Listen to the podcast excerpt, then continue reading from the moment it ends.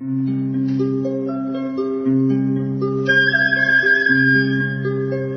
رادیو کودکان دنیا خوش آمدید.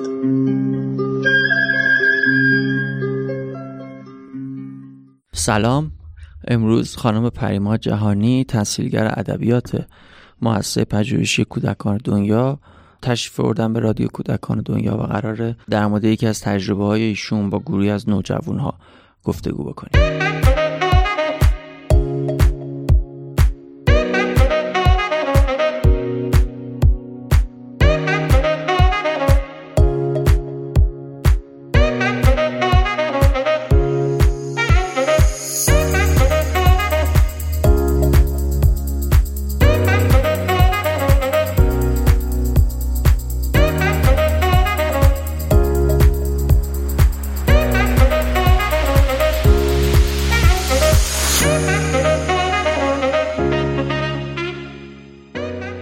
خوش اومدید خیلی ممنونم.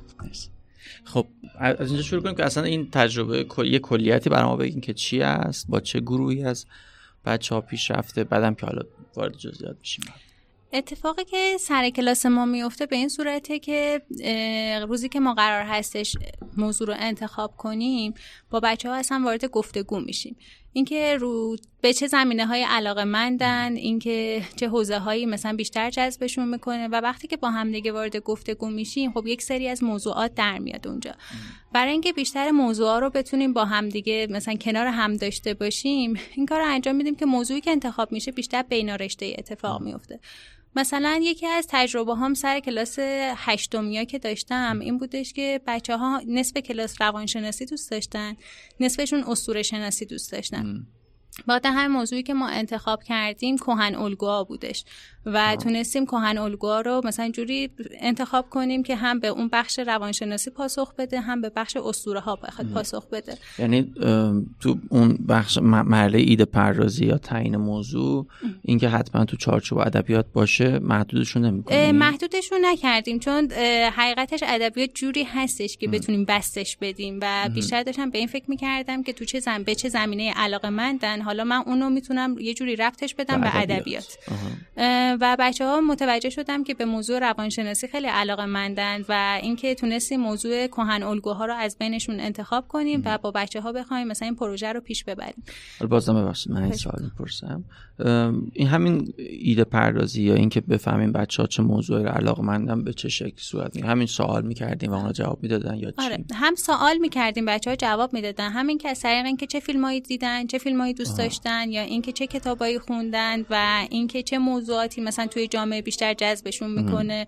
اینا مثلا از طریق اینا تونستیم بفهمیم که به چه موضوعاتی بیشتر علاقه مندن یا اینکه مثلا چه موضوعاتی رو توی مثلا اینترنت سرچ می‌کنن بیشتر. همه اینا مثلا بهم کمک کرد تا اینکه بخوام بفهمم که به چه موضوعاتی علاقه مندن وقتی که حالا موضوع رو انتخاب می‌کنیم مرحله بعدی این هستش که باهاشون وارد گفتگو میشیم که انتظارشون از این موضوع چی هستش. انتظارشون از کلاس چیه؟ می‌خوان که به کدوم یکی از سوال ها نیازشون واقعا پاسخ داده بشه. وقتی که این مثلا برامون مشخص میشه مسیر راه رو براشون ترسیم می‌کنیم. اینکه ما الان کدوم قسمت مثلا راه هستیم و اینکه برای اینکه به این پاسخ نیاز به این نیازها پاسخ داده بشه قرار هستش که چه کارایی انجام بدیم و اینکه شهر وظایف مثلا مشخص میشه و ازشون می‌خوام که خودشون دوست دارن تو کدوم قسمت از این ماجرا باشن و چه کارهایی می‌تونن براش انجام بدن. همه اینا رو با همدیگه راجع به صحبت می‌کنیم. هر کدوم از بچه ها بنا به علاقه مندی که دارن میان موضوعی که دوست دارن بخشی که دوست دارن رو انتخاب می‌کنن و روش کار می‌کنن.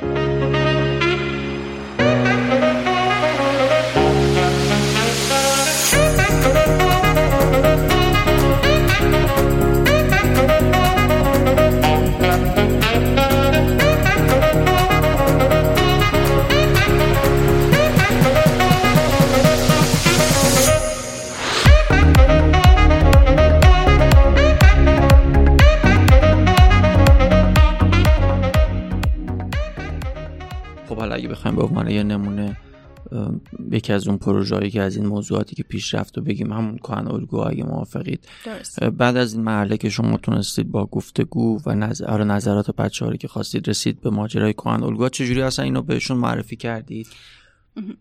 اول از همه که بچه ها خب راجع به کهن الگوهی خودشون هیچ اطلاعاتی ام. اصلا نداشتن و اینکه اگه می‌خواستم بهشون بگم حالا برین سرچ کنید یا ام. مثلا من با معرفی کنم می‌دونستم که واقعا این اتفاق برای اون کلاس عملی نیستش ام. یعنی شدنی نیست به خاطر همین یه سری از اطلاعات اولیه رو چند جلسه اول و یه سری از اطلاعاتی که مهم بودش رو براشون مطرح کردم تا اینکه تو اون فضا بخوان قرار بگیرن و وقتی که تو اون فضا قرار گرفتن حالا بهشون گفتم که مثلا خودتون یه موضوع انتخاب کردیم. گفتیم که مثلا کهن الگوی مثلا نقاب و اینکه حالا برین منبعی که من بهتون معرفی کردم و بخونید راجبش و اینکه مثلا بیاین راجبش هفته بعد با هم دیگه صحبت کنیم و گفتگو داشته باشیم. یعنی دوستی چند جلسه ای درباره اصلا مفهوم کهن الگو حرف زدیم بعد رسیدیم به کهن الگوی نقاب. نقاب. بله. و قرار شد که اونها یه منبعی رو بخونن و وارد گفتگو بشیم. دقیقا. خب, خب طبیعتا هم خیلی از بچه ها مطالعه نمی‌کردن و می اومدن سر کلاس. برای اینکه حالا اون بخشم بخواد یه جوری پاسخ داده بشه دیدگاه آدم های مختلف راجع به اون کهن الگو رو من خودم مطرح می‌کردم و ازشون می‌خواستم که نظرشون به هر کدوم از این دیدگاه ها نزدیکتره رو بیان کنم و بخوایم با همدیگه وارد گفتگو بشیم.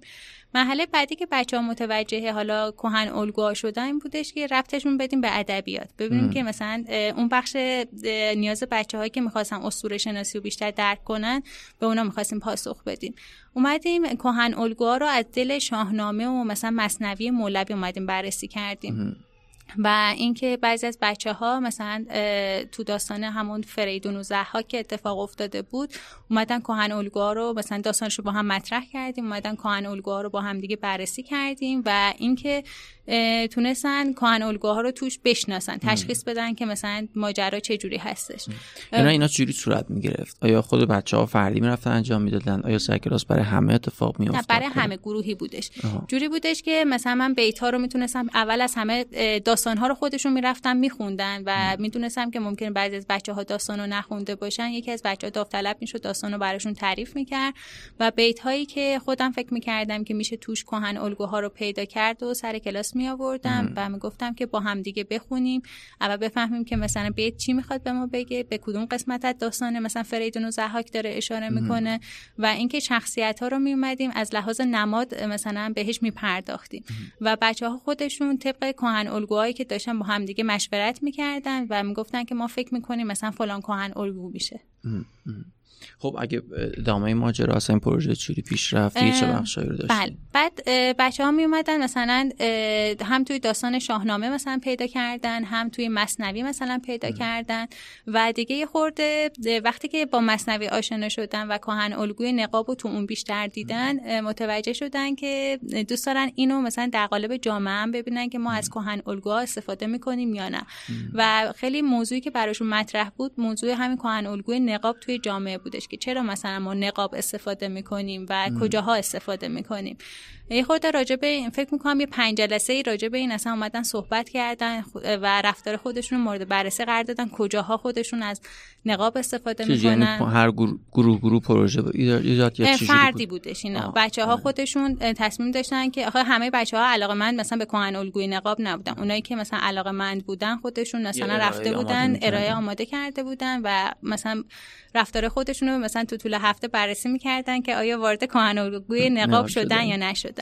و به این فکر می‌کردن که اصلا کجاها ما دست به این انتخاب این کهن الگو می‌زنیم و کجاها به نظرمون خطرناک میشه کجاها مثلا مثبته و می‌تونیم همچنان ازش استفاده کنیم.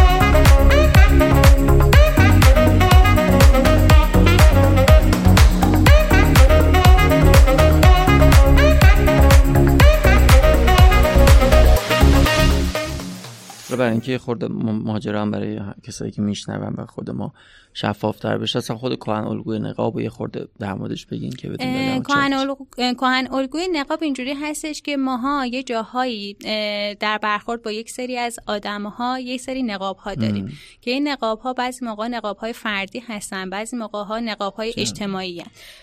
مثلا وقتی که ما در برخورد با پدر مادرمون از یک نقابی استفاده می‌کنیم ممکنه که کلا همش باهاشون با احترام صحبت کنیم ولی از طرفی مثلا در برخورد با دوستامون خب خیلی صمیمیت داریم. و چیزی که اتفاق افتاده یون که راجبه صحبت می‌کنه میگه که ما هممون از این کهن الگو استفاده می‌کنیم و اینکه جامعه ما رو مجاب می‌کنه که بخوایم از این کهن الگو استفاده کنیم. بخشش به خاطر اینکه پذیرش از مثلا پذیرشمون در جامعه اتفاق بیفته.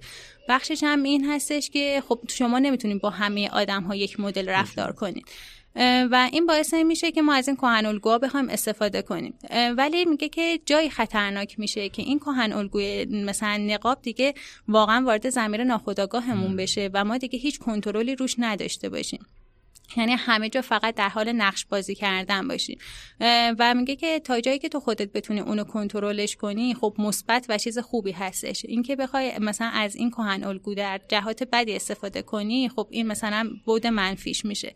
و بچه ها اومده بودن کهن الگوی نقاب با هم توی مصنوی اومدیم بررسی کردن. یعنی اومدن بچه ها اینو بررسی کردن. هم اینکه مثلا توی شاهنامه مثلا داشتن بررسی می‌کردن که ببینن چه جوریه. و از اون طریق اومدن بستش دادن به رفتارهای خودشون و اینکه ماها مثلا در مقابل جامعه در مقابل مثلا خانوادهمون و حتی اعضای مدرسه چجوری داریم از این کهن الگوها استفاده می‌کنیم. اینجوری یعنی یکی یکی اومدن و ارائه دادن. بله. دیگه اگر این ماجرا باز ادامه هم پیدا کرد یا به همینجا ختم شد؟ تا همینجا ختم شدش. چون بچه ها دوست داشتن کهن الگوهای دیگر رو ببینن ولی دیگه مثلا چون کهن الگوها خیلی موضوعش مثلا متنوع بودش ولی دوست داشتن که برن روی سر یه پروژه دیگه یه پروژه دیگه رو بخوان کار کنن. در ماجرا اگه بخوایم یه مروری بکنیم از این شروع شد که بچه ها در مورد علایقشون صحبت می‌کردن و علایقشون بیشتر هولوش روانشناسی بود و اسطوره شناسی اسطوره شناسی و این باعث شد که شما یه پیشنهاد کهن الگوها رو براشون مطرح بکنید. در مورد اون حرف بزنید. از دلش سراغ مصنوی معنوی شاهنامه رو گرفتید و باز از دل اینا کهن الگوی نگاب در اومد و رسید به اینجا.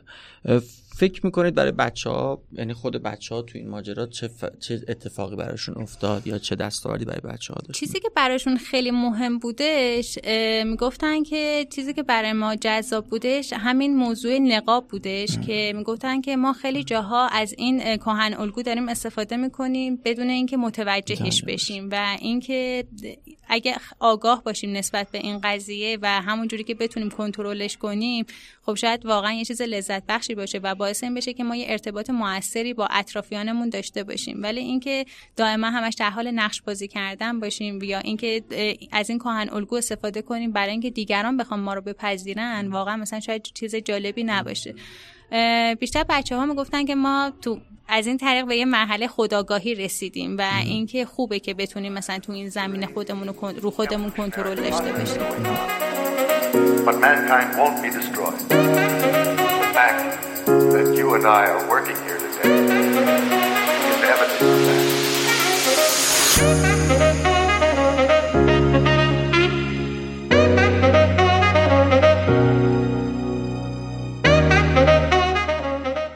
حالا باز یه سوال اگه برم عقبتر خود شما به عنوان تاثیرگر خیلی نگران این نیستید وقتی که بچه ها موضوع مورد علاقهشون رو بگن و باز می‌ذاریم که هرچی بخوام بگن و این کلاس کلاس ادبیات نگران این نیستید که این بره به یه جای دیگه یا اصلا همین کهن الگو بره سمت بیشتر روانشناسی و ادبیات ربطی پیدا نکنه.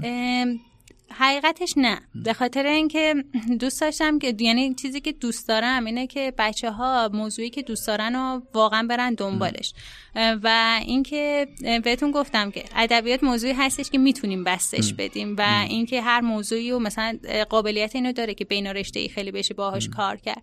و ترسی از این بابت ندارم که بچه ها بخوام برن سراغ موضوعی که حالا بیشتر روانشناسی باشه. تا جایی که بود ادبیش باشه مثلا من در خدمتشون هستم. جاهایی که مثلا من واقعا بلد نباشم و تو هیته کاری من نباشه دنبال آدمایی میگردم که بتونم بهشون کمک کنم.